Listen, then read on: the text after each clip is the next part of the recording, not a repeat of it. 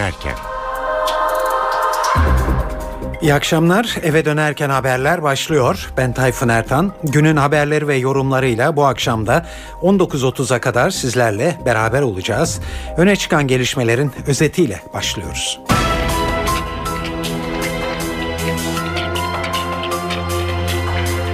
Afganistan'da Taliban 11 kişiyi kaçırdı. Bunlar arasında 8 Türk mühendis var. Ancak Taliban rehineler arasında Türk olmadığını duyuruyor. Mavi Marmara baskınında hayatını kaybeden 9 kişi için Türkiye ile İsrail arasında tazminat müzakereleri bugün başladı.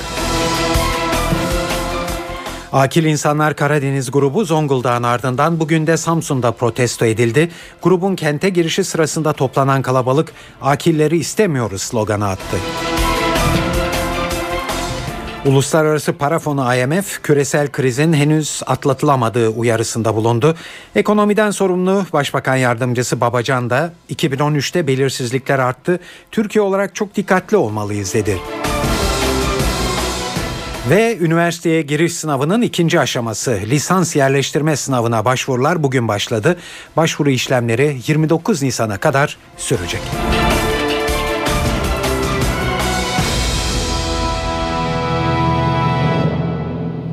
Şimdi ayrıntılar. Taliban Afganistan'da aralarında Türklerin de olduğu bir grubu kaçırdı. Ülkenin doğusunda özel bir şirkete ait helikopter Taliban'ın kontrolündeki Logar eyaletine acil iniş yaptı.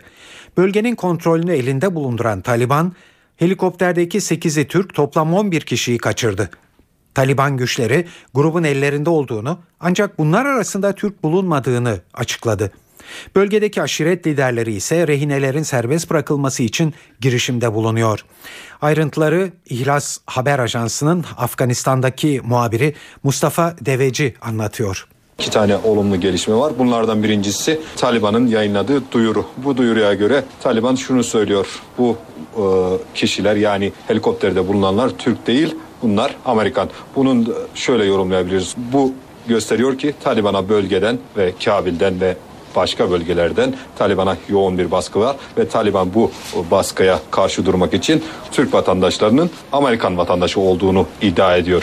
Diğer bir önemli gelişmeyi ve olumlu gelişmeyi söyleyelim. E, Logar İl Şura Meclisi Başkanı Hacı Veli Vekil'le görüştük. Hacı Veli Vekil helikopterin zorunlu iş yaptığı Azra bölgesinden ve bölgeyi çok iyi tanıyan birisi. Vekil şöyle söylüyor. Evet Türk vatandaşları şu anda Taliban'ın elinde olduğunu biliyoruz ama sağlık durumları hakkında endişe etmenize gerek yok. Hepsi de gayet sağlıklı ve Taliban'la görüşmeler devam ediyor. Bir başka önemli gelişme daha söyleyelim. Bölgede her onların uçtuğu söyleniyor. Bu ne için yapılıyor? Bu bölge dağlık bir bölge ve bu bölgeden Türk vatandaşlarının yani Taliban'ın elindeki esirlerin Logar'dan başka bir vilayete çıkarılıp Pakistan'a kaçışını engellemek. Eğer ki Türk vatandaşları Logar'dan dışarı çıkarıldığı zaman işler daha da karmaşıklaşacak gibi gözüküyor. Önceki e, olaylara baktığımız zaman e, bu gibi e, olaylara baktığımız zaman aşiret liderlerinin çok büyük bir etkisi olduğunu söyleyebiliriz. Çünkü Taliban yani Logar'da bulunan Taliban da o bölgede yaşayan kişilerden oluşuyor. Elbette ki bu aşiret liderleri de o bölgeden olduğu için o bölgedeki yani Taliban üyelerini tanıyan belki de onların akrabası. Ondan dolayı onların üzerinde söz hakkı olduğunu söyleyebiliriz. İkincisi Afganistan'da aşiretler çok etkili. Yani ilçenin veya bir köyün ileri geleni ne derse o olur. Ondan dolayı görüşmelerden de umutlu olduğumuzu söyleyebiliriz. Kimlikler bu tür olaylarda açıklamayı buradaki elçilikler değil bu ülkenin Dışişleri Bakanlığı tarafından yapılıyor. Kabil Büyükelçiliğinden kimlikler hakkında bir bilgi verilmiyor. Çünkü herhangi bir ufak bir harf yanlışında bile e, bir sürü şeylere bazı sorunlara neden evet. olabilir. Bundan dolayı kimlikler açıklanmadı veya nereli oldukları veya görevleri tam olarak ne bu konuda herhangi bir bilgi verilmedi. İhlas Haber Ajansı'nın Afganistan'daki muhabiri Mustafa Deveci'yi dinliyorduk.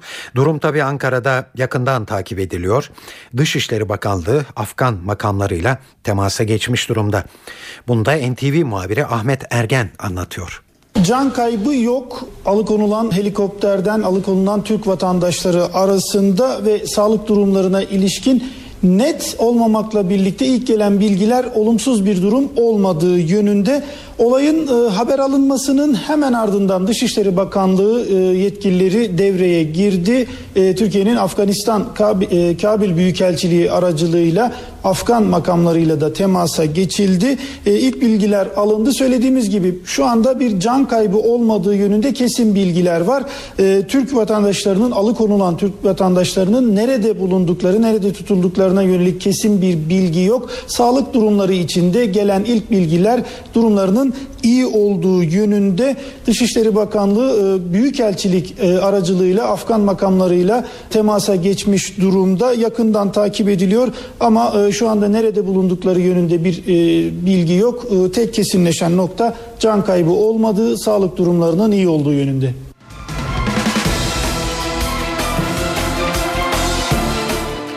Mavi Marmara baskınında hayatını kaybeden 9 kişi için Türkiye ile İsrail arasında tazminat müzakereleri başladı. Türkiye heyetinin başında Dışişleri Bakanlığı Müsteşarı Feridun Sinirlioğlu var. İsrail heyetinde ise Başbakan Benjamin Netanyahu'nun başdanışmanı. Ayrıntıları NTV muhabiri Özden Erkuş'tan öğreniyoruz. Bülent Arınç aslına bakılırsa Bakanlar Kurulu toplantısındaydı. Takip etti toplantının e, gidişatını. Bir yandan Dışişleri Bakanı da bilgi aldı toplantı sürerken Feridun Sinirlioğlu'ndan. Ama Bülent Arınç Bakanlar Kurulu toplantısından ayrıldı. Başbakanlık binasına geldi. Burada İsrail heyetiyle bir araya geldi. Heyetle birlikte Feridun Sinirlioğlu'nun da Arınç'ın görüşmesinde, Arınç randevusunda yer aldığını belirtelim. İsrail heyetinde Benjamin Netanyahu'nun danışmanlarından Yakov Admiral'la Yosef Çehonever bulunuyor. Bu iki isim de vardı görüşmede e, Mavi Marmara saldırısında hayatını kaybedenlerin yakınlarına ödenecek tazminat konuşuldu önce. Dışişleri Bakanlığı'nda 5 saat boyunca işte o müzakere son buldu. Ardından da o müzakerenin nasıl sonuçlandığını, nasıl ilerlediğine dair detaylar işte burada yeni Başbakanlık binasında Koordinatör Bakan e, Bülent Arınç ile birlikte bir kez daha konuşuldu. Teknik detaylar Bakanlıkta, Dışişleri Bakanlığı'nda değerlendirildi. Burada sonuç odaklı kısa bir toplantının yapıldığını söylemek mümkün Bülent Arınç'la birlikte. Ardından Arınç buradan ayrıldı. Daha sonra da Sinirlioğlu'yla İsrail heyeti de yeni başbakanlıktan ayrıldılar. Artık gözler Arınç'ta olacak. Son bilgiler onda. Bu bilgileri alıp Bakanlar Kurulu'na gidecek. Hem Başbakan Erdoğan'ı bilgilendirecek hem de diğer kabine üyelerini bilgilendirecek. Ardından da onun açıklama yapmasını bekleyeceğiz. Tazminat konusunda bir mutabakata varıldı mı? Varıldıysa hangi şartlar altında varıldı? İşte tüm bunla, tüm bu soruların yanıtlarını Arınç Bakanlar Kurulu toplantısının ardından yapılacak basın toplantısında verecek. Kürt sorununa çözüm sürecinde kritik günlere girildi. Geri çekilmenin başlayacağı güne dair artık bir tarih bile telaffuz ediliyor. Gazeteler PKK'nın Kandil'deki bir numaralı yöneticisi durumundaki Murat Karayılan'ın 24 Nisan'da yani iki gün sonra PKK'ya geri çekilim mesajı vereceğini yazıyor çekilme sürecine dair yöntemin de duyurulacağı bu basın toplantısında Türkiye'den çok sayıda gazetecinin katılması bekleniyor. Çekilmeye ilişkin ilk açıklamayı İmralı'da PKK lideri Abdullah Öcalan'la görüşmeyi yürüten BDP İstanbul Milletvekili Sırrı Süreyya Önder 3 gün önce yapmış ve çekilmenin 8-10 güne kadar başlayacağını duyurmuştu. Geri çekilme gerçekleşirken asker ne yapacak sorusu geçtiğimiz hafta yanıtı aranan önemli sorulardan biri oldu. Askerin görev yetkisinin nasıl şekillendirileceği, çekilme sırasında PKK'lılara operasyon düzenlenip düzenlenmeyeceği şu aşamada belirsiz. Ve bu belirsizlik sürerken silahlı kuvvetlerden bir açıklama geldi bugün. Genelkurmay terörle mücadele yasalar ve hükümet direktifinde belirtildiği şekilde devam ediyor dendi. Açıklamanın ayrıntılarını NTV muhabiri Ahmet Ergen derledi. Türk Silahlı Kuvvetleri açıklamasının terörle mücadeleye ilişkin kısmı kısa ama aslında açıklama uzun. Türk Silahlı Kuvvetleri'nin faaliyetleriyle ilgili detaylı bir bilgilendirmenin yapıldığı bir açıklama olduğunu söyleyebiliriz. Ama terörle mücadele konusundaki ifadeleri öncelikle aktaralım. Türk Silahlı Kuvvetleri'nin yasalarda ve hükümet direktifinde belirtildiği şekilde teröristle mücadelesi devam etmektedir deniliyor. Yapılan 4 sayfaya yakın uzunluktaki açıklamanın ilk maddesinde en dikkat çekici ifadelerde bu tekrar etmemiz gerekirse Türk Silahlı Kuvvetleri'nin yasalarda ve hükümet direktifinde belirtildiği şekilde teröristle mücadelesi devam etmektedir deniliyor. Hemen izleyen maddede Jandarma Genel Komutanlığı'nın 2012 yılı faaliyet raporunun ön sözünde yer alan e, ifadelere ilişkin haberlerle ilgili bir değerlendirme var. Bu konuda ilgili komutanlığa herhangi bir yönlendirmede bulunulmamıştır deniliyor ve yine konuyla ilgili olarak Sayın Başbakan'ın bir girişimi de olmamıştır ifadelerine yer veriliyor. Yine terörle mücadele ya da terör örgütüyle ilgili bir diğer maddede de ev sahibi ülke olarak Türkiye'nin destek verdiği ve NATO usullerine göre hazırlanan terörizmle mücadele Mü- mücadele mükemmeliyet merkezi komutanlığının bir raporuna atıfta bulunuyor. Bu raporda büyük çaplı eylemleri dışında bölücü terör örgütünün ismine hiçbir şekilde açık ifade olarak yer verilmemiştir, verilmemektedir deniliyor. Akil İnsanlar grubuna yer yer yerel protestolar devam ediyor. Karadeniz grubu tepkilerle en çok karşılaşan ekip.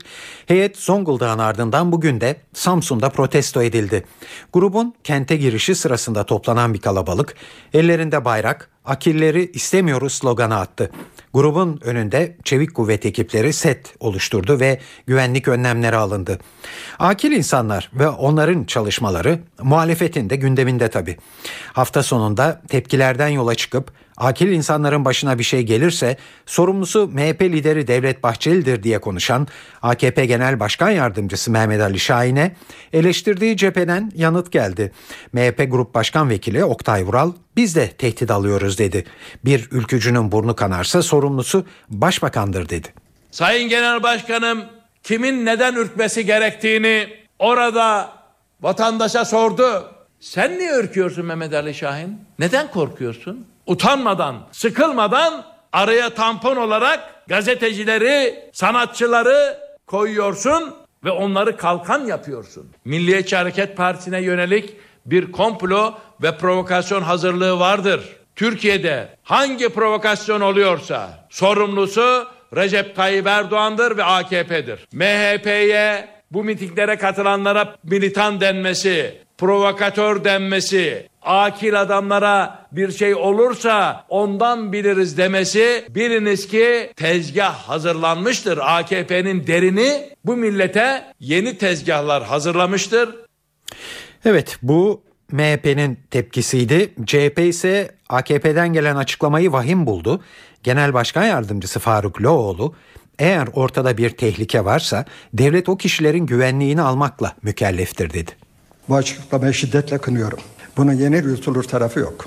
Çünkü bütün koşullarda devlet hele kendi görevlendirdi. Akil insanlar heyeti gibi kendi görevlendirdiği bir e, heyetin selametini, huzurunu, güvenliğini sağlamakla görevlidir. Peşin olarak böyle bir e, e, Allah korusun böyle bir saldırıya saldırı için e, hedef göstermek yani bir şeyim ya hayal gücüm de yetmiyor bu konudaki rahatsızlığımı ifade etmek için.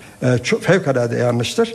Burada nasıl Mavi Marmara olayında bile bile 9 vatandaşımızı ölüme sürüklediyse, ölüme gitmelerine izin göz yumduysa, eğer böyle bir tehlike varsa, böyle bir tehlike var ise onların güvenliğini sağlamak e, devletin işidir.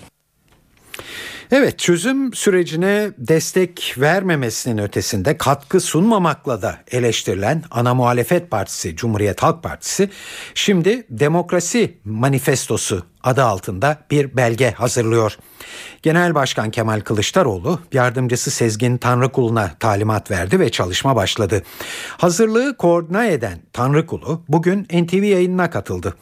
Sezgin Tanrıkulu, Genel Başkan'ın ayrıntıları kısa süre içinde kamuoyuyla paylaşacağını söyledi. İçeriye ilişkin çok net konuşmadı ancak manifestoda olası e, muhtemel başlıkları şöyle sıraladı. Üzerinde çalışıyoruz arkadaşlarımızla beraber. Genel Başkanımız yakın bir zamanda açıklayacak. E, şudur, şimdi yani Türkiye sadece işte e, silahlı örgüt üyelerinin Türkiye'den e, Türkiye'nin kara sınır- sınırlarının çekilmesini konuşuyor. Peki yani çekilseler bu sorun bitecek mi? Sorun sadece silah meselesi midir?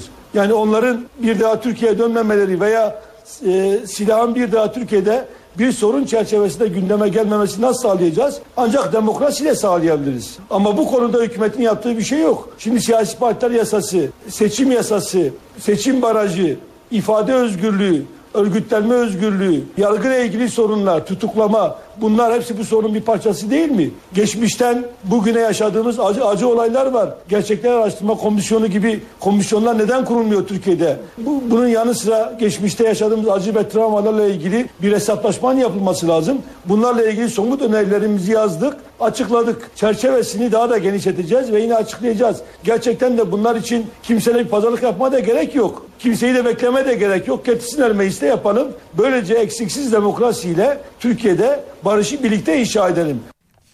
Saat 18.20 eve dönerken günün gelişmeleriyle devam ediyor.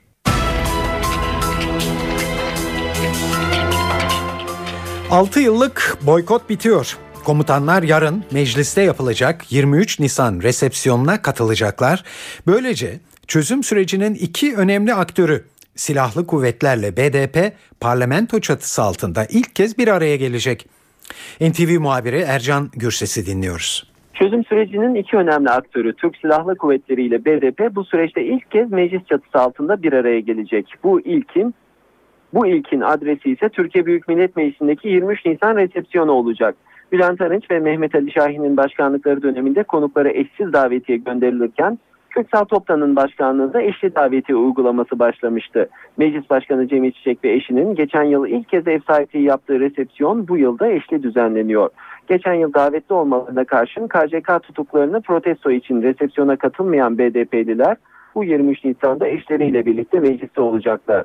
Geçen yılki resepsiyona eşsiz katılmayı tercih eden komuta kademesine ise bu yıl eşlerinin de eşlik etmesi bekleniyor. Ancak bu yılki resepsiyon eşli ya da eşsiz TSK ve BDP'nin bu süreçte ilk kez bir araya gelmesi açısından önem taşıyor.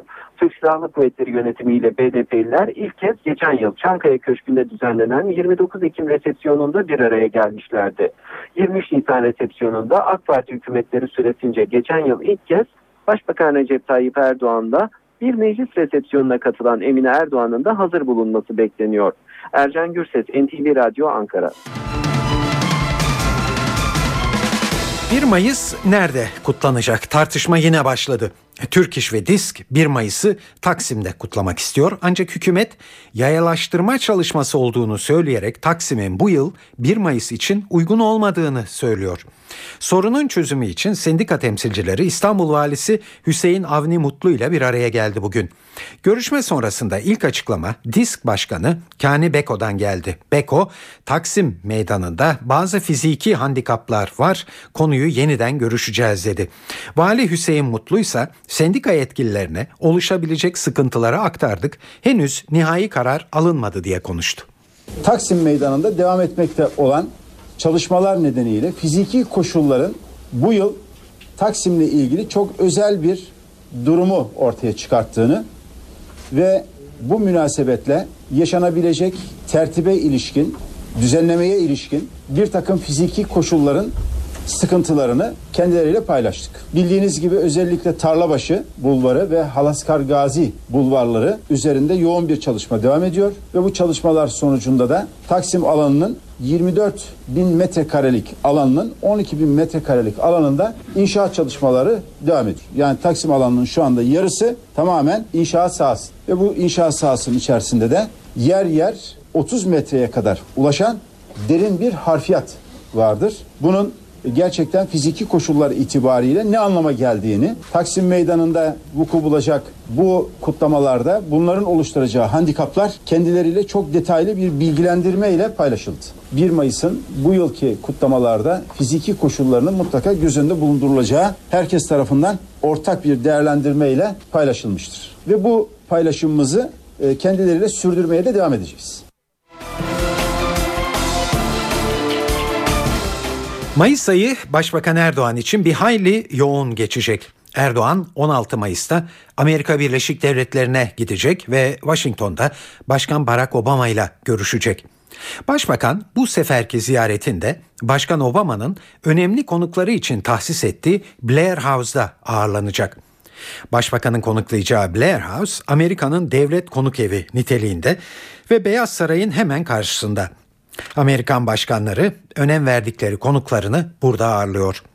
Diplomatik kaynaklar Erdoğan'ın Blair House'da ağırlanmasını önemli bir jest olarak yorumluyorlar.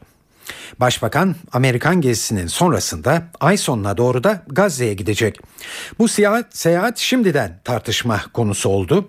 Çünkü Amerika Başbakan Erdoğan'ın Gazze ziyaretini ertelemesini istiyor. Amerikan Dışişleri Bakanı John Kerry erteleme olursa iyi olur diyordu Ankara'da. Biz Başbakan Erdoğan'a bunun ertelenmesinin daha iyi olacağını ve bazı nedenlerle bu ziyaretin şu anda gerçekleşmemesi gerektiğini düşündüğümüzü ifade ettik. Tarafların dikkatinin dışarıdan mümkün olduğunca az dağıtılmasını istiyoruz. Dolayısıyla bu ziyaret için doğru koşulların beklenmesinin daha yararlı olacağını düşünüyoruz. Evet bu istek karşılık bulur mu? Ankara kulislerinde farklı öngörüler var. Bir görüş yansıtacağız sizlere. USAK Amerika Araştırmaları Koordinatörü Mehmet Yeğen'e göre ziyaret ertelenmeyecek.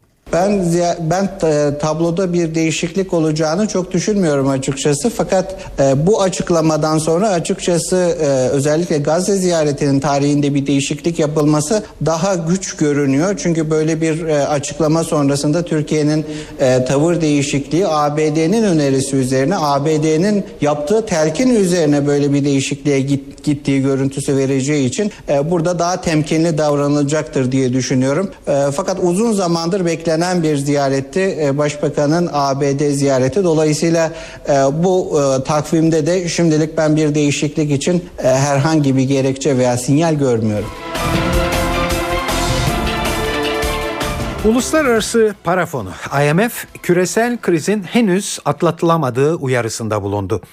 Fonun ekonomi politikalarını oluşturan Para ve Finans Komitesi küresel ekonomide risklerin sürdüğünü duyuruyor. Krize karşı alınan önlemlerin kısa vadede etkili olduğunu ancak her yerde farklı bir toparlanma ortaya çıktığını vurgulayan komite büyüme ve istihdamın dünya genelinde çok zayıf olduğuna dikkat çekti. IMF'in kaygısını ekonomiden sorumlu Başbakan Yardımcısı Ali Babacan da taşıyor. G20 Ekonomi Bakanları toplantısı için Washington'da bulunan Babacan, 2013'te belirsizlikler arttı, Türkiye olarak çok dikkatli olmalıyız diye konuştu. Özellikle büyük ekonomilerle ilgili bir miktar e, yönsüzlük var açıkçası. Yani daha önceki toplantılarda verilen kararların alınan ortak duruşun dahi biraz daha bu, toplantılarda biraz gevşediğini ben gördüm. Bu da bir miktar kaygı verici tabii bizim için. Yani önümüzdeki dönemde belli ki yani bu 2013 yılı belirsizliklerin çok olacağı bir yıl olacak. Yani özetleyeceksek yani bütün bunları tartışık ettik ama yani bizi Türkiye'ye dönerken bu toplantılar öncesine göre daha geleceğe güvenle bakmamızı beraberinde getirecek bir sebep yok açıkçası öyle diyeyim yani. Bu toplantılarda geleceğe dönük güven açısından bir katkı e, sağlanabilmiş olmadı. Bizim tabii Türkiye olarak çok çok dikkatli gitmemiz gerekecek önümüzdeki dönemde de. Farklı senaryolara hep hazır olmamız gerekecek. Her ne kadar yani dünyanın finans sisteminde, dünya ekonomisinde hemen bir böyle birdenbire çöküş ihtimali azaldıysa da yani finans sektörü bu olağanüstü basılan parayla Merkez Bankalarının sağladığı likidite şu anda yüzdürülüyorsa da belki kısa vade için çok büyük riskler söz konusu değil ama orta uzun vade içinde nasıl bu krizden çıkılacağıyla ilgili henüz böyle somut elle tutulur bir sonuç e, maalesef yok. İnsan daha çok kaygılanıyor yani. E, durum böyle. Şimdi biz işte Türkiye olarak kendimize çok dikkat edeceğiz. Dışarıda olup bitecek e, her gelişmenin bizi ne kadar etkileyebileceğine mutlaka dikkat edeceğiz. Kendimiz kim ne derse desin öngörülebilir olacağız. Mutlaka biz programlar açacağız, hedefler koyacağız, programları uygulayacağız. Yani biz doğru bildiğimiz yoldan asla şaşmayacağız. Altın fiyatları düştü, piyasada çeyrek altın tükendi. Gelişme üzerine darpane fazladan altın bastı ve o yeni altınlar bugün piyasaya sürüldü. Hal böyle olunca kapalı çarşı yeniden hareketlendi. Ancak İstanbul Kuyumcular Odası Başkanı Alaaddin Kameroğlu vatandaşlara 10 gün bekleyin uyarısında bulunuyor. Çeyrek ve Cumhuriyet altını darphane tarafından verildi. Ama şu anda tam yeterli değil. Ama bir taraftan da darphane e, basmak için altın piyasadan alıyor. Ben buradan şu halkımıza şunu tembih e, söylemek istiyorum. Çeyrek altını bir hafta 10 gün sonra almaları onların çeyrek altının da 10 lira daha ucuz almalarına sebep olacaktır ki çeyrek altının gerçek fiyatı şu anda 140 lira civarında 140-141 lira civarında olması gerekir. Bu aşırı talepten dolayı suni bir fiyat artışı var. Bundan dolayı eğer karlı olmaklarını istiyorlarsa daha ucuza almak istiyorlarsa bir hafta 10 gün sonra her bir çeyrek altında 10 TL daha ucuz alabilirler. Tabi altın fiyatlarının düşmesinden dolayı halk ciddi manada bir de önümüzde düğün sezonu olması sebebiyle herkes altın düşmüşken ben çeyrek altın alayım diye kuyumculara yüklendi. Dolayısıyla stoklar bitti. Tabii ki stoklar bitti ama bunun sonu değil. E, darphane devamlı çeyrek altın, cumhuriyet altını basmakta, üretmektedir. Halkımıza biraz sabır diliyorum. Evet size kısaca para ve sermaye piyasalarında bugünkü gelişmeleri de e, anlatalım. E, borsa günü %1'lik yükselişle 84.023 puandan tamamladı. Serbest piyasada dolar 1 lira 80 kuruştan, euro ise 2 lira 35 kuruştan işlem gördü. Altın demişken tabi az önce e, duyduk ayrıntılarıyla kapalı çarşıda çeyrek altın ve tam altının e, satış fiyatına baktığımızda gün sonunda çeyrek altın 149 liraya, yarım altın 292 liraya, tam altın 586 liraya alıcı buldu. Türkiye'nin yerli otomobil üretip üretemeyeceği bir süredir tartışma konusu. Koç Holding Yönetim Kurulu Başkanı Mustafa Koç'un yerli otomobil üretmek ticari bir intihar olur açıklamasına Sanayi Bakanı Nihat Ergün tepki göstermişti biliyorsunuz ve sen yoksan bir başkası bu oyunu oynar demişti. Son açıklama bu konuda Ulaştırma Bakanı Binali Yıldırım'dan geldi. Yıldırım yerli oto üretimi zorlamayla yapılamaz dedi ve iş adamlarını istekli olmaya çağırdı. Bu ve buna benzer yatırımlar zorlamayla olmaz. Zorla yapılan işten hayır gelmez. Bunlar istekle, heyecanla, azimle yapılması gerekir. Sektöre destek sağlayan, kaynak sağlayan ve sektörün bu duruma geldikten sonra kalkıp da efendim biz bu işte yokuz, bu enayilik olur gibi bir çıkış doğrusu şık olmadı. Milli duruşa ihtiyaç var. Verilen destekler bugün karşılığını görmek ister.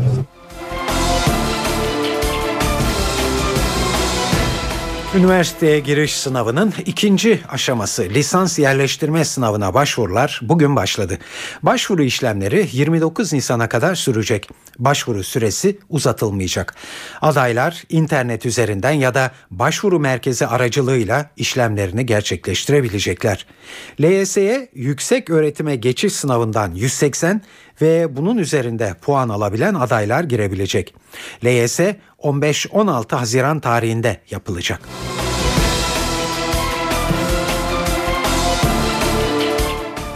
Evet galiba hava durumuna bakma zamanı geldi. Serin havalar önümüzdeki günlerde e, nasıl bir görünüme bürünecek? E, bu sorunun yanıtını her zaman olduğu gibi yine NTV Meteoroloji Editörü Gökhan Abur'dan alıyoruz. Sıcaklıkların yükseleceği, yağışların giderek etkisini kaybedeceği bir haftaya başladık. Haftanın ikinci yarısı yurt genelinde sıcaklıklar hissedilir derecede yükselecek. Yarın batıda yağış yok. Marmara ve iç kesimlerde yer yer yoğun olmak üzere sis ve pus görülecek. Doğu Karadeniz ve Doğu Anadolu'nun doğusunda ise yağış var ve yağışlar giderek etkisini kaybedecek. Çarşamba günü batı ve iç kesimlerde sıcaklıklar yükselirken doğuda yalnızca Hakkari ve civarında hafif yağış geçişleri görülebilir. Haftanın ikinci yarısı yurt genelinde yağış beklemiyoruz. İstanbul yarın güneş sıcaklık 17 dereceye kadar çıkacak ancak sabah yer yer yoğun sis görülebilir. Gece sıcaklığı ise 9 derece olacak. Ankara'da yarın hava açık ve sıcaklık 17 dereceye kadar çıkacak. Gece sıcaklığı 7 derece. İzmir yarın güneşli. Rüzgar oldukça zayıf ve sıcaklık 23 dereceye kadar çıkacak. Gece sıcaklığı ise 13 derece olacak. Saat 18.33 eve dönerken haberlere bir ara vereceğiz şimdi ama günün öne çıkan gelişmelerini hızla özetleyelim. Afganistan'da Taliban 11 kişiyi kaçırdı. Bunlar arasında 8 Türk mühendis var. Ancak Taliban rehineler arasında Türk olmadığını duyuruyor. Mavi Marmara baskınında hayatını kaybeden 9 kişi için Türkiye ile İsrail arasında tazminat müzakereleri bugün başladı. Ve Akil İnsanlar Karadeniz grubu Zonguldak'ın ardından bugün de Samsun'da protesto edildi. Grubun kente girişi sırasında toplanan kalabalık Akilleri istemiyoruz sloganı attı.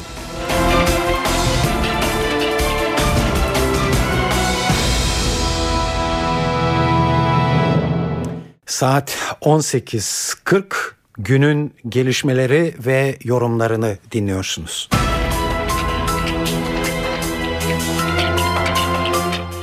Polisin protesto gösterilerine sert müdahalesi tartışma yaratınca İçişleri Bakanlığı harekete geçmiş görünüyor.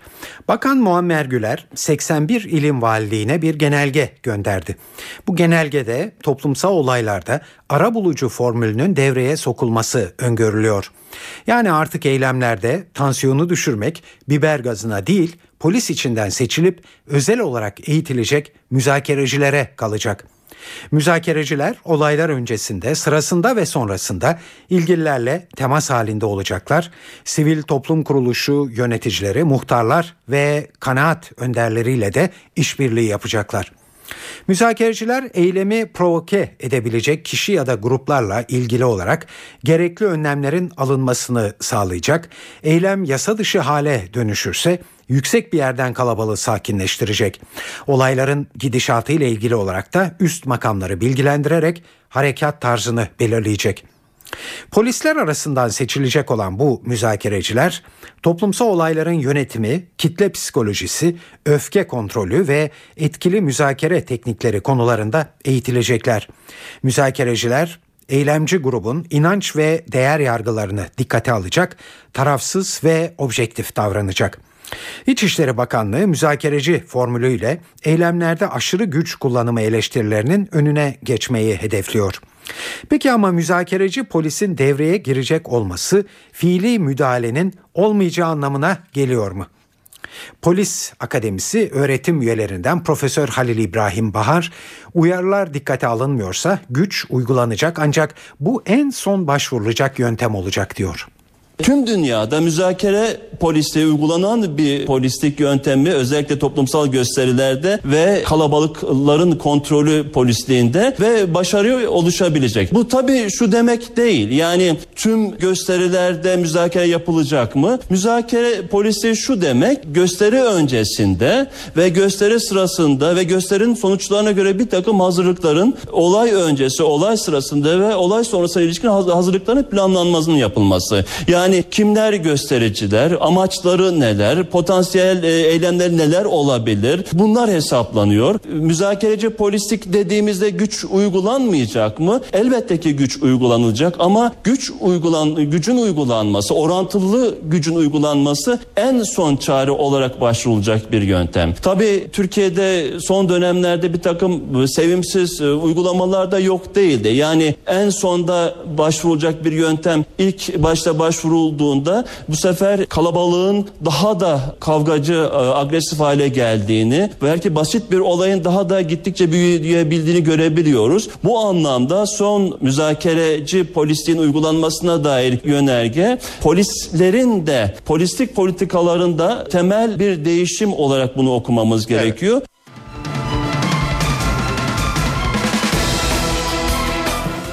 Evet dönerken haberlerde şimdiye kadar Türkiye'den haberler sunduk sizlere. Ee, şimdi biraz e, gözlerimizi dünyaya çevireceğiz. Dünyada en çok konuşulan haberlerle devam edeceğiz ve sırada yine Amerika Birleşik Devletleri geliyor en başta.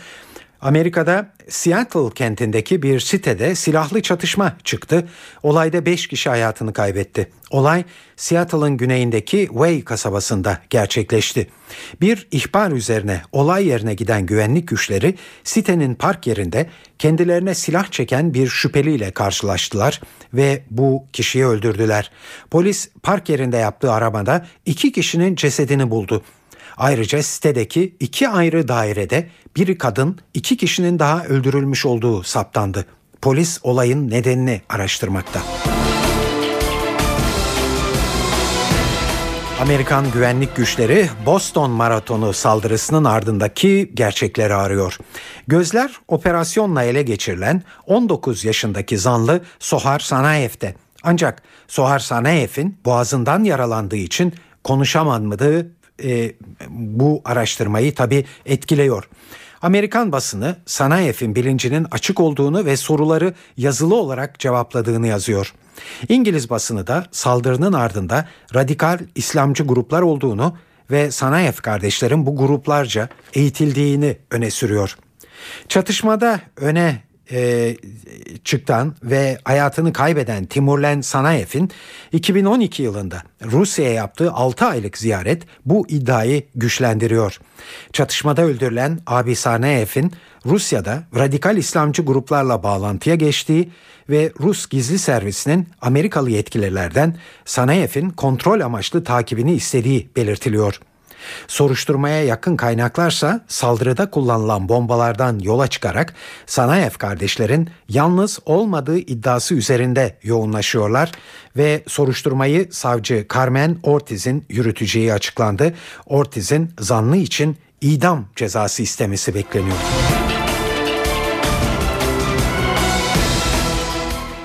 Cumartesi günü 6,6'lık depremle sarsılan Çin'in Sichuan bölgesinde bilanço her geçen saat ağırlaşıyor. Ölü sayısı 208'e yükseldi. Arama kurtarma çalışmaları ise sürüyor ancak yardım ekiplerinin işi zor.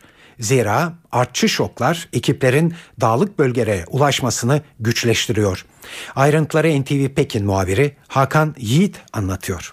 Can kayıplarıyla ilgili beklentiler e, ne yazık ki varsa eğer umutlar azalmaya başladığını söylemek mümkün. Ama öncelikle şunu hatırlatalım. Aynı yerde 4 yıl önce 87 bin kişinin hayatını kaybettiği 8 şiddetindeki Sichuan depreminde 3 gün önce 7 şiddetine meydana gelen deprem bu defa çok can alamıyor. Çinlerin geçen 4 yılda depreme karşı yaşam alanlarını güçlendirmeleri hatta taşımaları yeni kentler inşa etmeleri sayesinde can kaybı son derece sınırlı kaldı. Çin Sivil İşler Bakanlığı'nın son durum açıklamasından bahsedeyim. 17 milyon kişinin yaşadığı Sichuan kenti ve çevresinde vuran merkez üstünde 1,5 milyon kişinin yaşadığı depremde hayatını kaybedenlerin sayısı 208 olarak açıklandı.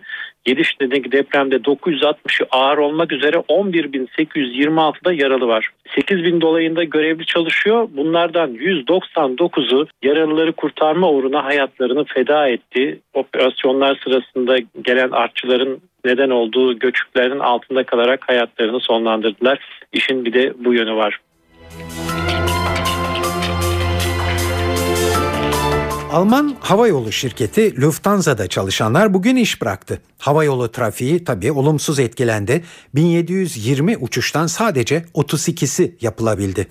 İşçiler ücretlerinde artış ve çalışma şartlarının düzeltilmesini talep ediyor. Ayrıntıları Deutsche Welle Türkçe servisi editörü Ercan Coşkun derledi. Alman havayolu şirketi Lufthansa'nın yer hizmetleri personeli bugün bir günlük bir uyarı grevi düzenledi. Greve binlerce çalışan katılırken Lufthansa ülke çapında hemen hemen tüm uçuşlarını iptal etmek zorunda kaldı. Tam sayılarla ifade etmek gerekirse planlanan 1720 uçuştan sadece 32'si yapılabildi. İptal edilen uçuşların özellikle Avrupa bağlantıları ve iç hatlar olduğu belirtiliyor. Grev Almanya genelinde sabah saat 5 sularında başladı ancak Stuttgart'ta Lufthansa teknisyenlerinin pazar akşamından iş bıraktıkları belirtiliyor. Yolcular daha önceden grev konusunda bilgilendirildiği için birçok kişi havalimanlarına gitmedi ve kaos yaşanmadı. Başta Frankfurt ve Hamburg olmak üzere havalimanlarının son derece tenha olduğu görüldü. Lufthansa ayrıca iç hat yolcularını Alman demir yollarına yönlendirdi. Yolcular uçak biletlerini kullanarak gidecekleri yerlere trenle ulaştı. Ancak bu da özellikle Frankfurt'la Nürnberg arasındaki tren seferlerinde yoğunluk yaşanmasına neden oldu. Grevi Almanya'nın ikinci büyük sendika konfederasyonu olan Verdi organize ediyor. Verdi, Lufthansa ile iş sözleşmesi konusunda bir anlaşmazlık yaşıyor. Sendika yaklaşık 33 bin çalışan için iş güvencesi ve %5,2'lik bir ücret zammı talep ediyor.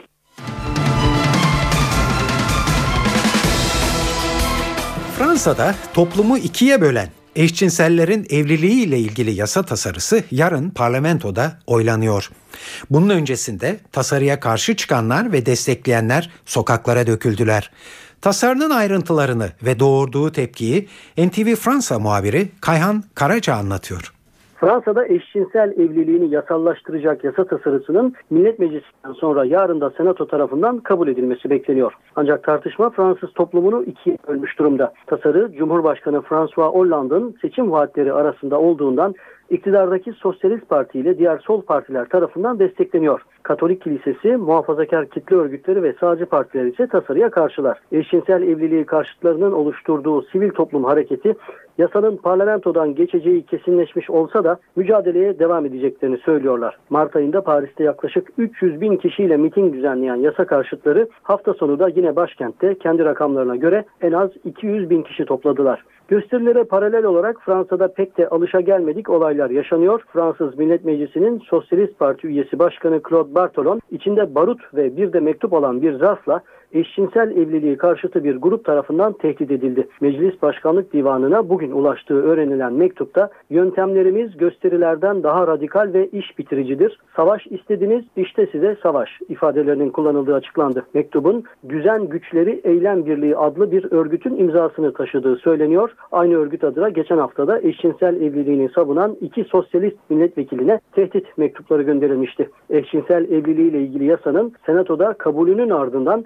Anayasa Konseyi engeline takılmadığı takdirde Haziran ayı başlarında yürürlüğe girmesi planlanıyor. İlk eşcinsel nikahları ise Haziran ayı ortalarında bekleniyor. Kayhan Karaca, NTV Radyo, Strasbourg. Evet geçen hafta da belki hatırlayacaksınız bu yayında da yer vermiştik. Yeni Zelanda'da yapılan oylamada parlamento eşcinsel evliliği mümkün kılan yasayı kabul etmişti. Hindistan yine bir cinsel saldırının şokunda. Bu kez başkent Yeni Delhi'de 5 yaşında bir kız çocuğu tecavüze uğradı. Küçük kızın kaçırılıp 40 saat boyunca cinsel saldırıya uğramasının ve işkence gördüğünün ortaya çıkmasının ardından halk sokağa döküldü. Öfkeli göstericiler kimi zaman polisle karşı karşıya geldi. Polisin anne babanın kayıp ihbarını işleme koymayıp olayı kapatmak için para önerdiğinin ileri sürülmesi tepkileri daha da arttırdı. Ülkede infiale neden olan bu olayın ardından polis zanlıyı kısa sürede yakaladı. Hindistan'da 16 Aralık'ta da 23 yaşında bir öğrenci otobüste cinsel saldırıya uğradıktan sonra yaşamını kaybetmişti. Yeni Delhi'de ortalama 18 saatte bir bir cinsel saldırı meydana geliyor. Şimdi bir iki spor haberi var sırada. Fenerbahçe dün akşam Ankara'da ağır bir yara aldı. Gençler Birliği'ne 2-0 yenildi ve zirvenin 7 puan gerisinde kaldı. Bu sonuçla zirve yarışı büyük ölçüde şekillenmiş oldu. Kaybedilen maç sonrası açıklama yapan Fenerbahçe Teknik Direktörü Aykut Kocaman, ezeli rakipleri Galatasaray'ı hedef aldı.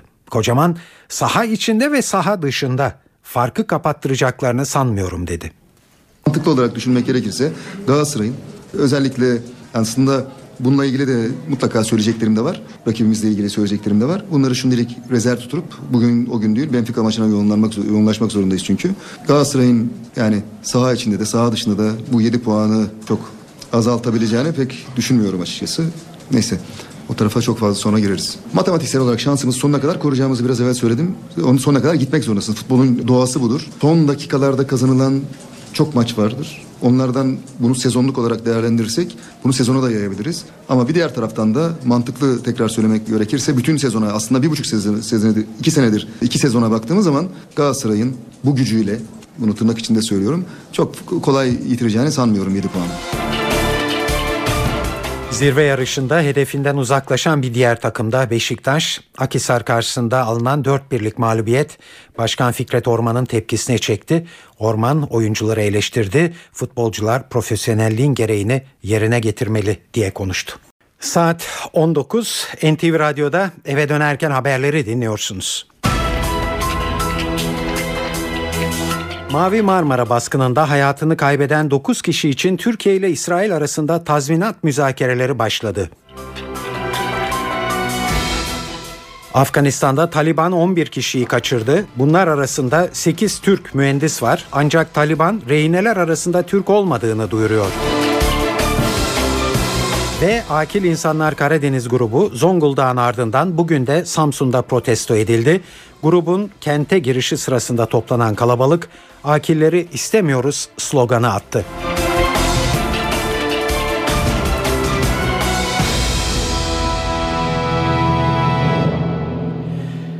Evet Mavi Marmara baskınında hayatını kaybeden 9 kişi için Türkiye ile İsrail arasında tazminat müzakereleri başladı. E, Türkiye heyetinin başında Dışişleri Bakanlığı Müsteşarı Feridun Sinirlioğlu vardı ve toplantıya Başbakan Yardımcısı Bülent Arınç da katıldı. E, şu anda e, Bülent Arınç Bakanlar Kurulu toplantısının ardından e, açıklamalar yapıyor. Bugünkü görüşmenin olumlu geçtiğini e, söyledi Bülent Arınç. Ancak para konusunda bir sayı belirlenmediğini sadece bundan sonra yapılacak görüşmeler için ilke ve parametrelerin belirlendiğini anlattı. Bülent e, Arınç Ankara'da bir açıklama yapılıyor. Bu konuya e, dönerse eğer e, bunu e, size yansıtacağız. E, aslında e, İsrail'in Türkiye'den bu görüşmeler çerçevesinde e, üst kullanma istediği yönündeki e, dış basında çıkan haberleri şu sırada cevaplamakta. İkinci konuya gelince iki soruydu zannediyorum. Değerli arkadaşlar, Mavi Marmara olayı çok üzücü bir olaydır. Bu olaydan dolayı hem çok üzgünüz hem de çok kızgınız. Bu Türk milletinin asla kabul edemeyeceği büyük bir saldırıdır. Açık sularda ve 3 yıl önce gerçekleşmiş 9 yurttaşımızın hayatına mal olmuş pek çoğunun yaralanmasına ve farklı şekillerde zarar görmesine de yol açmıştır. Türkiye hükümeti, Türk hükümeti ısrarla 3 yıldan bu yana dik durmuştur.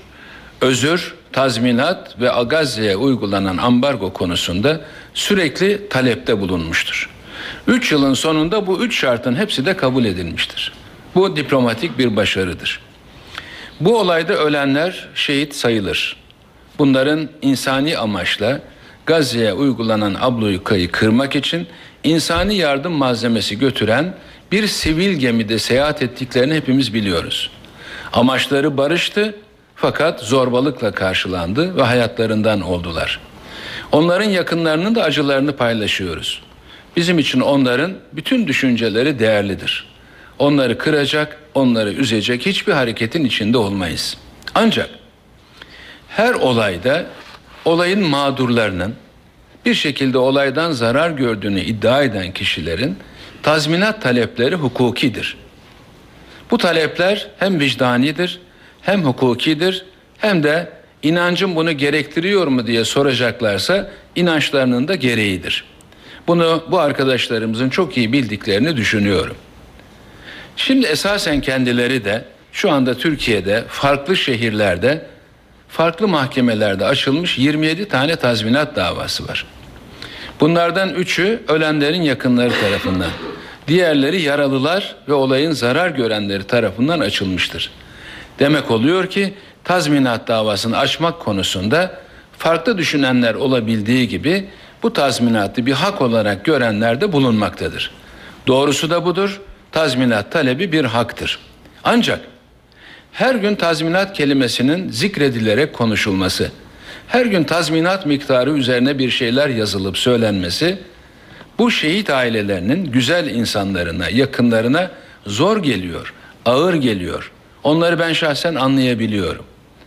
Bizim hükümet olarak yaptığımız şey özürün arkasından bunun gereği olarak bu olay sebebiyle verilen zararın tazmin edilmesidir. Biz bunu uzmanlarımız tarafından yapılan bir faaliyet olarak görüyoruz. Bu heyetin başkanı ben değilim. İsrail'den gelen heyette elbette bürokratlar var, ulusal güvenlik danışmanları var. Türkiye tarafında da Dışişleri Bakanı Müsteşarımızla birlikte Adalet Bakanlığımızın uzmanları var. Ben sadece hükümet bu çalışmayı koordine eden bir bakan olarak sonuçları bana arz ediyorlar. Düzeltilebilecek tarafı olacaksa veya yanlış gördüğüm bir konu olacaksa o konu üzerinde fikrimi ifade ediyorum. Dolayısıyla dün veya evvelsi gün yine bir takım mağdurların gemi önünde basın toplantısı yaparak bazı görüşlerini açıkladıklarını biliyorum. Onlardan rica ediyorum. Polemiklere yol açabilecek açıklamalardan lütfen sakının. Hükümetinize güvenin. Yaptığımız iş doğru bir iştir. Ama tazminat şahsa bağlı bir haktır. Bugün isterseniz yarın feragat edersiniz. Ama bu sizin şahsınızla ilgilidir. 500'den fazla insanı taşıyan bir gemide herkesin bu hakkını kullanmasına engel olmak da doğru değil. Evet Başbakan Yardımcısı e, Bülent Arınç'ı e, dinliyorduk Ankara'da şu anda e, canlı olarak açıklama e, yapmakta. Evet Taliban Afganistan'da aralarında Türklerin de olduğu bir grubu kaçırdı. Ülkenin doğusunda özel bir şirkete ait helikopter Taliban'ın kontrolündeki Logar eyaletine acil iniş yaptı. Bölgenin kontrolünü elinde bulunduran Taliban helikopterdeki 8'i Türk toplam 11 kişiyi kaçırdı.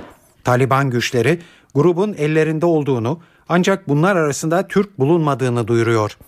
Bölgedeki aşiret liderleri rehinelerin serbest bırakılması için girişimde bulunuyor. Ayrıntıları İhlas Haber Ajansı muhabirinin Afganistan'dan gönderdiği haberde Mustafa Deveci'den dinliyoruz. İki tane olumlu gelişme var. Bunlardan birincisi Taliban'ın yayınladığı duyuru. Bu duyuruya göre Taliban şunu söylüyor. Bu e, kişiler yani helikopterde bulunanlar Türk değil bunlar Amerikan. Bunun şöyle yorumlayabiliriz. Bu gösteriyor ki Taliban'a bölgeden ve Kabil'den ve başka bölgelerden Taliban'a yoğun bir baskı var ve Taliban bu baskıya karşı durmak için Türk vatandaşlarının Amerikan vatandaşı olduğunu iddia ediyor. Diğer bir önemli gelişmeyi ve olumlu gelişmeyi söyleyelim. E, Logar İl Şura Meclisi Başkanı Hacı Veli Vekil'le görüştük. Hacı Veli Vekil helikopterin zorunlu iş yaptığı Azra bölgesinden ve bölgeyi çok iyi tanıyan birisi. Vekil şöyle söylüyor. Evet Türk vatandaşları şu anda Taliban'ın elinde olduğunu biliyoruz ama sağlık durumları hakkında endişe etmenize gerek yok. Hepsi de gayet sağlıklı ve Taliban'la görüşmeler devam ediyor. Bir başka önemli gelişme daha söyleyelim. Bölgede her onların uçtuğu söyleniyor. Bu ne için yapılıyor? Bu bölge dağlık bir bölge ve bu bölgeden Türk vatandaşlarının yani Taliban'ın elindeki esirlerin Logar'dan başka bir vilayete çıkarılıp Pakistan'a kaçışını engellemek. Eğer ki Türk vatandaşları Logar'dan dışarı çıkarıldığı zaman işler daha da karmaşıklaşacak gibi gözüküyor. Önceki e, olaylara baktığımız zaman e, bu gibi e, olaylara baktığımız zaman aşiret liderlerinin çok büyük bir etkisi olduğunu söyleyebiliriz. Çünkü Taliban yani Logar'da bulunan Taliban da o bölgede yaşayan kişilerden oluşuyor. Elbette ki bu aşiret liderleri de o bölgeden olduğu için o bölgedeki yani Taliban üyelerini tanıyan belki de onların akrabası. Ondan dolayı onların üzerinde söz hakkı olduğunu söyleyebiliriz. İkincisi Afganistan'da aşiretler çok etkili. Evet tekrar Ankara'ya gidiyoruz. Ee, Başbakan e, yardımcısı Bülent Arınç Tayyip Erdoğan'ın Gazze ziyareti konusunda açıklamalar bulunuyor. Ee, kendisine sorulan soru acaba Amerika'nın istediği şekilde bu ziyaretin ertelenip ertelenmeyeceği. veya tavsiye etmiyoruz şeklindeki açıklaması diplomatik açıdan mahsurludur. Yanlıştır, doğru değildir. Çünkü Sayın Başbakanımızın veya bir Türk yetkilisinin ne zaman nereye gideceğine hükümetimiz karar verir. Bunun dışında herhangi bir merciden izin almak veya onların olurlarını peşinen kabul etmek durumunda değiliz. Bunu Sayın Kerry de bilir, dünya da bilir ki Türkiye ne zaman ne arzu ediyorsa bunu gerçekleştirecek bir güçtedir. Şu açıdan da bakabiliriz. Elbette Türkiye Sayın Başbakanımızın bu ziyaretini çok önemli görüyorsa bu ziyaretin altyapısını ve en uygun zamanını da kollaması gerekir. Bu sadece belki Türkiye'nin vereceği doğrudan bir kararla da ilgili olmayıp mesela Filistin'le de ilgili olabilir, Gazze ile de ilgili olabilir. Bu ziyaretin yapılacağı yerlerden de evet şu tarih uygundur diye bir karşılık gelmesi beklenebilir. Dolayısıyla gerekli olan çalışmalar yapıldıktan sonra Sayın Başbakanımızın verdiği tarih Amerika'nın tarihine uyarsa ne hale ama uymazsa biz bunu gerçekleştirmiş oluruz.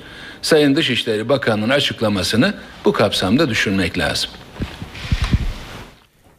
Evet Başbakan Yardımcısı e, Bülent e, Arınç e, Tayyip Erdoğan'ın Gazze ziyareti konusundaki açıklamasında Amerika Birleşik Devletleri Dışişleri Bakanı Kerry'nin açıklamasının diplomatik açısından mahsurlu olduğunu ve yanlış olduğunu söyledi. Saat 19.16 NTV e, radyoda eve dönerken haberleri e, dinliyorsunuz. Akil insanlar gruplarına yer yer protestolar devam ediyor. Karadeniz grubu tepkilerle en çok karşılaşan ekip heyet Zonguldak'ın ardından bugün de Samsun'da protesto edildi. Grubun kente girişi sırasında toplanan kalabalık ellerinde bayrak akilleri istemiyoruz sloganı attı. Grubun önünde çevik kuvvet ekipleri set oluşturarak geniş güvenlik e, önlemleri aldı. Akil insanlar ve onların çalışmaları tabi muhalefetin de gündeminde. E, hafta sonunda tepkilerden yola çıkıp akil insanların başına bir şey gelirse sorumlusu MHP lideri Devlet Bahçeli'dir diyen AKP Genel Başkan Yardımcısı Mehmet Ali Şahin'e eleştiri e, cepheden yanıt geldi. E, MHP Grup Başkan Vekili Oktay Vural biz de tehdit alıyoruz dedi. Bir ürkücünün burnu kanarsa sorumlusu başbakandır açıklaması yaptı. Evet bu e, gösterilen e, tepkiler konusunda şu anda Ankara'da Başbakan Yardımcısı Bülent Arınç şöyle diyor. Bağırarak çağırarak yapmak, toplantı salonunu işgal etmek ve bu insanlara ağızlarına ne gelirse hakaret etmek. Yanlış olan bu. Bunun için şüphesiz gereken tedbirler de alınacaktır. Arkadaşlarımızın çalışmaları başlayalı daha 10 veya 15 gün oldu en fazla. Bir iki aylık çalışma öngörülmüştü. Ama şu 10-15 günlük performanslarına baktığımızda hepsine milletimiz adına ben şahsen teşekkür etmek istiyorum. Buyurun. Evet Bülent Arınç e, akil insanlar e, konusundaki soruya da e, böyle yanıt verdi. Şimdi günün diğer önemli bir gelişmesi altın konusunda biliyorsunuz. Altın fiyatları düştü. Piyasada çeyrek altın tükendi. Gelişme üzerine darphane fazladan altın bastı ve o yeni altınlar bugün piyasaya sürüldü.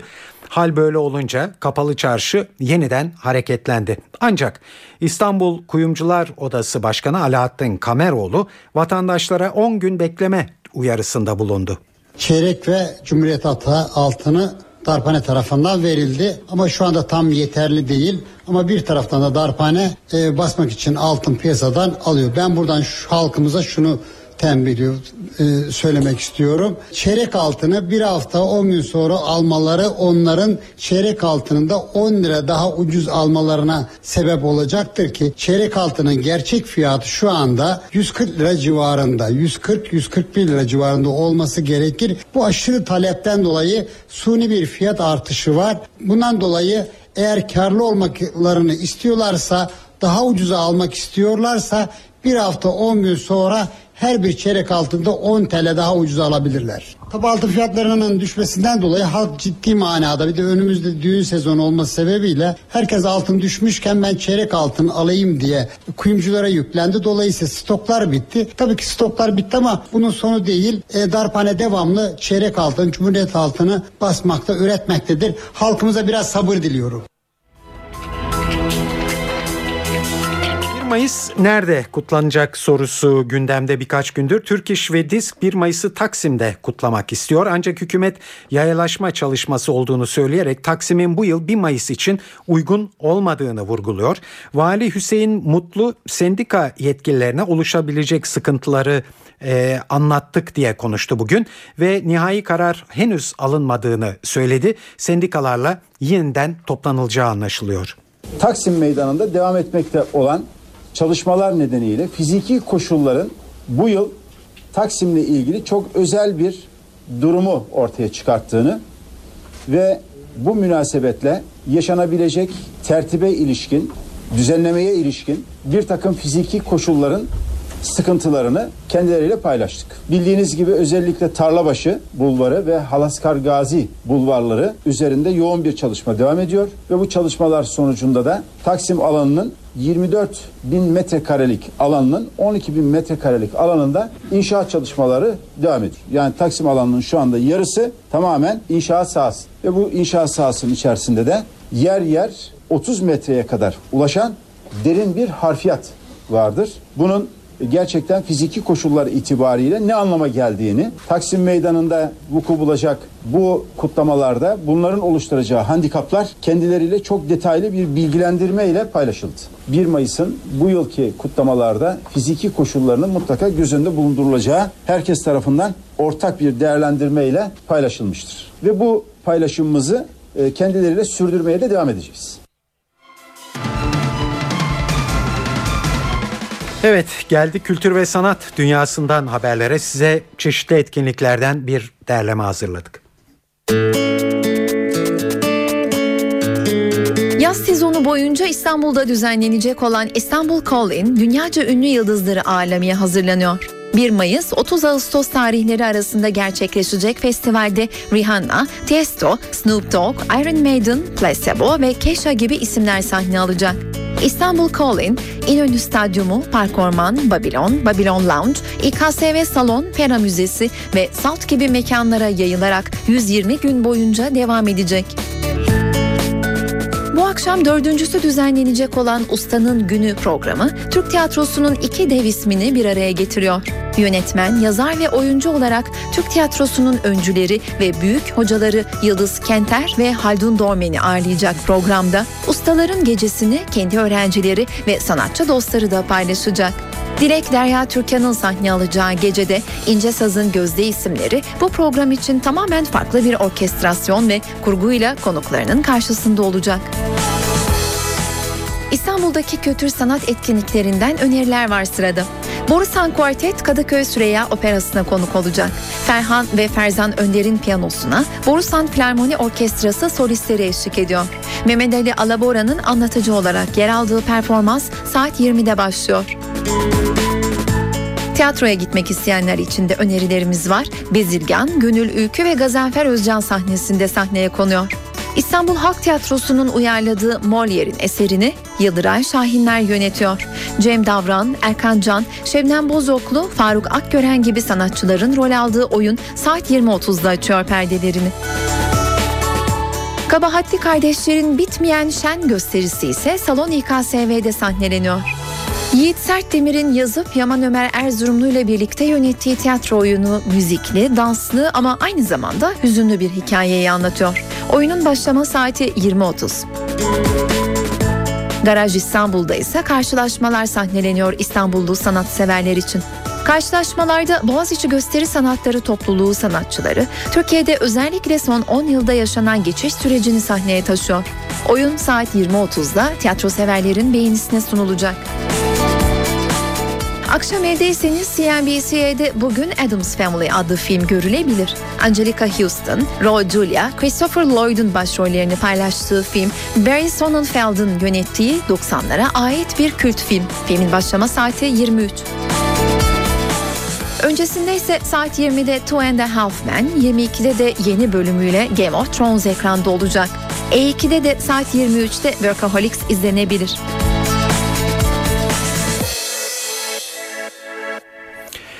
Saat 19.24 eve dönerken haberler burada sona eriyor. Ee, Başbakan Yardımcısı Bülent Arınç'ın bu yayında söylediği e, iki önemli konudaki açıklamasını özetleyeyim. Mavi Marmara baskınında hayatını kaybedenler için e, tazminat görüşmeleri başladı bugün Türkiye ile İsrail arasında. E, Bülent Arınç görüşmenin olumlu olduğunu, para konusunun konuşulmadığını, ilke ve parametrelerin belirlendiğini söyledi. Ee, Başbakan Erdoğan'ın e, Gazze şehrine yapmayı düşündüğü e, ziyarete Amerika Birleşik Devletleri'nin zamanın uygun değil şeklinde açıklamada bulunması e, Dışişleri Bakanı Kerry'nin ağzından bu konuya değindi Arınç ve Kerry'nin açıklaması diplomatik açıdan mahsurludur dedi. Eve dönerken haberler burada sona eriyor. Bu yayının editörlüğünü Sevan Kazancı, stüdyo teknisyenliğini Ceyhun Hoşol yaptı. Ben Tayfun Ertan. Hepinize iyi akşamlar.